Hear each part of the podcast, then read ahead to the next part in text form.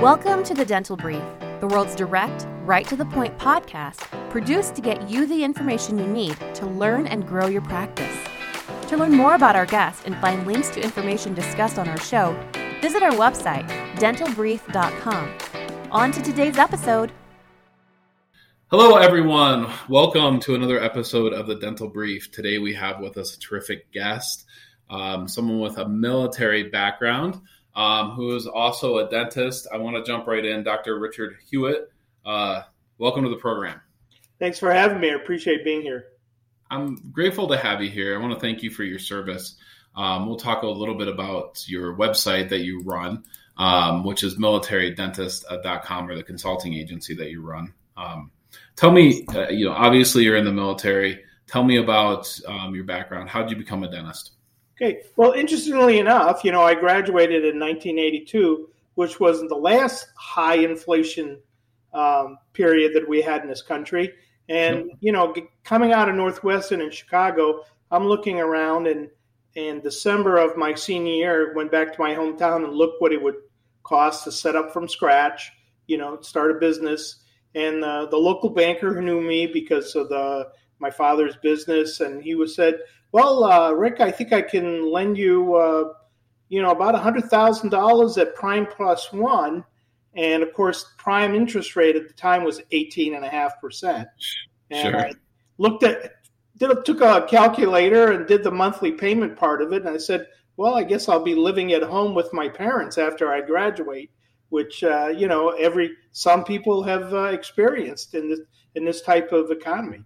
So as inflation starts coming back with us here, uh, this has sort of kind of invigorated me as far as making sure that dentists understand uh, what kind of business environment they're getting themselves into right now. Yeah, and it's it's ever evolving, right? I, I I talk. I know a lot of people say that hey, they don't teach business in dental school, and um, you know that's that's true.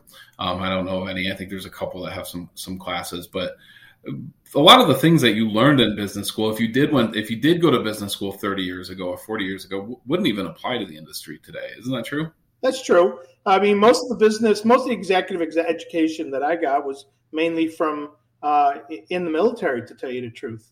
Uh, as Sure. you go up in rank, uh, you know, most of the military they concentrate on making sure that you have a uh, a an executive type of management uh, decision process, and so depending, it doesn't matter if you're a dentist or if you're an artillery officer, they put you through those ropes, and uh, you know, I want to, to let you know that my 30 years came up. I stayed I stayed in the reserves. My 30 years came up in 2012. But I look at some of the business courses that I was able to take when I was in the military uh, as some of the best that I've ever taken, and a lot of the leadership and executive courses that I took early on in my career helped me a lot in my practice. Yeah, and it's and it's. Oh, I just want to mention too, and just give a minute. You know, staying in the reserves that period of time. You certainly didn't do it for the money. So, um, you know, running the successful practices that you've had and your track record there. So, you clearly did it to serve, and I appreciate that, and I'm sure our listeners Well, too. thank you So, very much.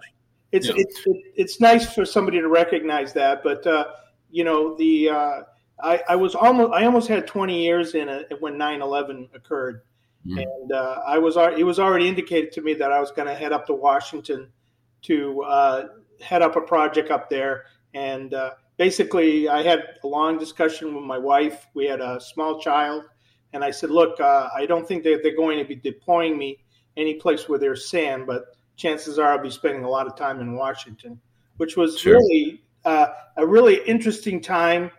You know, this country was going through, but uh, you know, I, I was happy to help coming from the private sector. So, um, again, thank you. Um, let's talk about the private sector a little bit. So, I know you built a very successful practice. You, I believe you sold that practice. Then you, you bought four more practices, combined them into one super practice, and had a great deal of success there too. Is that is that accurate? Yeah. So you know what? I, basically, what happened is I switched states. Uh, I, I grew. I was a native of Maine, and uh, you know I love quote unquote the four seasons. But my last two years in uh, active duty were in Arizona. Then I went home. For the first couple years, it was great. And then I realized, well, maybe I don't really want to spend all my time in cold weather. Uh, so I had bought two practice. I started from scratch. I had bought two practices to increase uh, the volume of the practice, and I sold those both in 1994. Then went down to Florida, and it was way more feasible at that time to buy an existing practice, which I found in Vero Beach, and then eventually bought three other practices and merged them into mine, and then eventually sold that out in 2008. Yeah, so you've been around the block. The um, let me let me ask you this question, and you you know I'll preface it by saying, as a dentists can oftentimes kind of get themselves into a bubble unintentionally. They they get busy. They only see what's going on inside of their office. They have problems in the office a lot of times. They don't even know it exists because they're just so focused on their day to day. They're not comparing necessarily their practice to outside practices, and, and for a lot of reasons they shouldn't do that. Um, but they do get into this little bit of a, a bubble. Um, tell me, in your experience and, and your consulting side of what you do, what are some problems or what's a major problem that you see dentists facing right now that they may or may not be aware of? No, I, I think your your your observation about a bubble is, is a really good one. Uh, I always tell dentists, look, if you own and manage a successful practice, you should be like literally chairside only 80% of the time. The other 20% of the time, you should be devoting to the management and the way how the practice runs. And you have to have you have to have a consistent pattern of office input. And, uh, you know, the other thing is it's always good to get away and find out what other people are doing. And the best way to do that is to attend national meetings and ask people that are really not essentially in your backyard and tell them what they're doing. You can do that through a various, you could do that with peer groups. You can do that with dentists that are older and younger with you, but it's always good to stay current. The good news is, is with social media today and with the availability of the internet, there's just an incredible amount of knowledge that you can, uh, uh, you know, get in various areas, and it doesn't all have to be in the dental pathways. I mean, you should subscribe to internet newsletters that have to do with business, that have to do with uh, human resources, etc. And there's a lot of good stuff out there that you you just have to look for it, like everything else you find on the internet. But there's some really good stuff out there that you could, uh, and that should be part of your quote unquote education in 20% time to improve your practice. Sure, that makes sense. So, in working with um, peers, for instance, I know you know some study clubs. Of, it seems like they're kind of de- declining a little bit. Um, what do you think about um, kind of seeing a revitalization there? I mean, do you think that's something that you suggest dentists to get involved with, get into a study club, talk business from time to time, not just uh, clinical um, in those study clubs? That makes sense to you?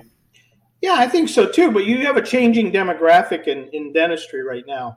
You know, every dental school right now is graduating more women than men. And there's going to be a, a, a real, and, and there already is, a large change on how dental practices are run. And if if you have a lot of women that are practice owners, you know they're going to have to balance the the practice side of their life along with possibly the family side.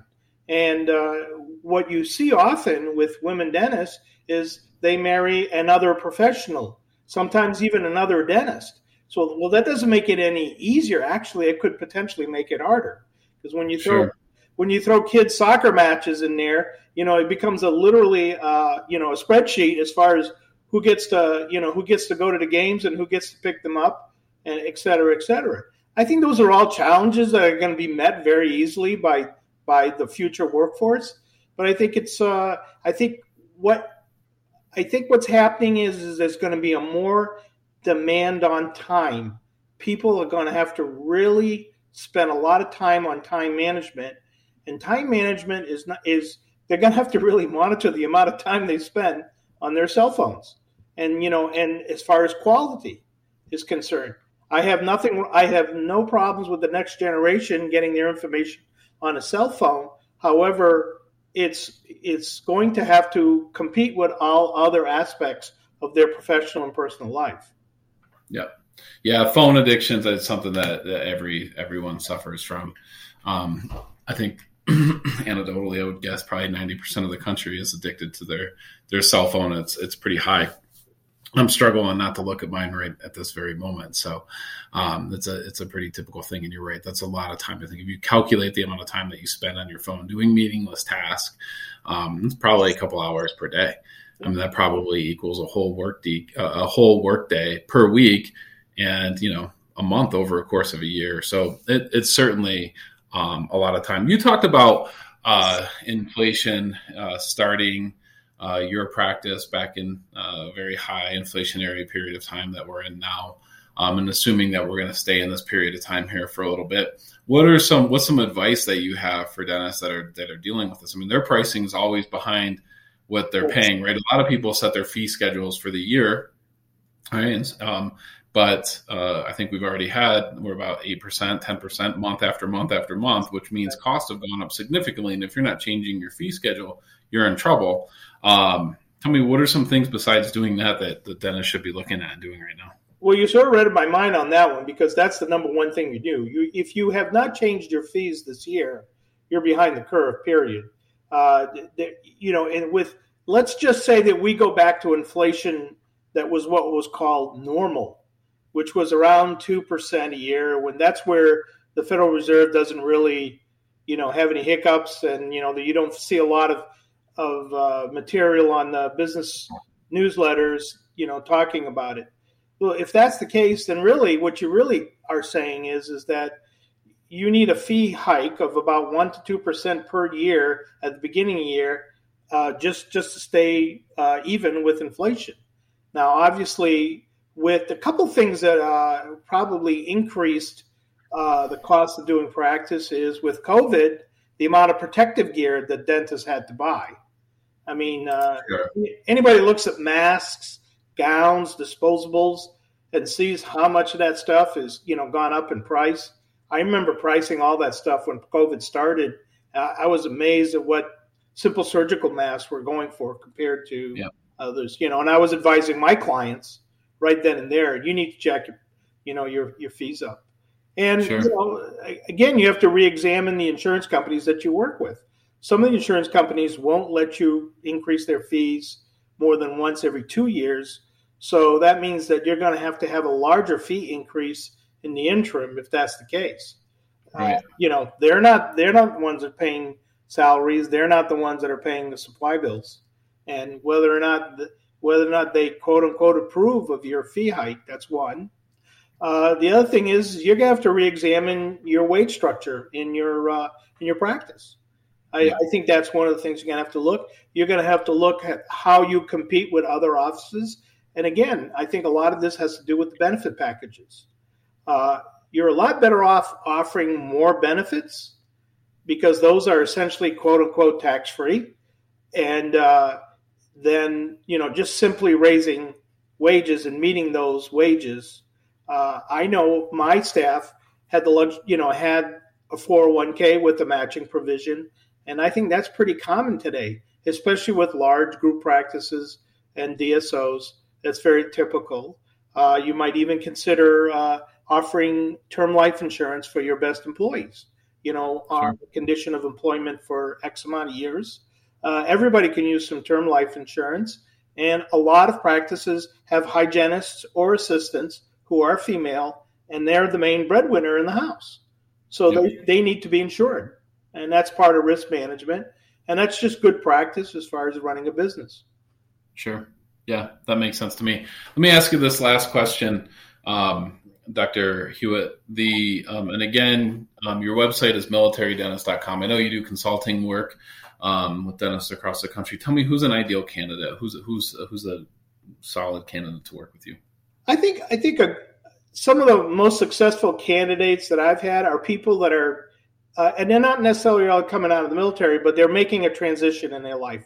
They might have worked with a dental service organization and they have this idea that they'd rather own their own practice, or they were an associate of a dentist and they want to go out on their own, maybe a, a move geographically, and they just want this time they want to be the be the boss. And uh, those those people, those dentists tend to have the most needs and what I like to do is I like to work with a team. So if you already have an accountant, that's not a problem. I'm not an accountant. I'm just a consultant. I do have a financial background uh, and obviously management experience, but I, will work with any group of, of professionals in a, in a team like manner.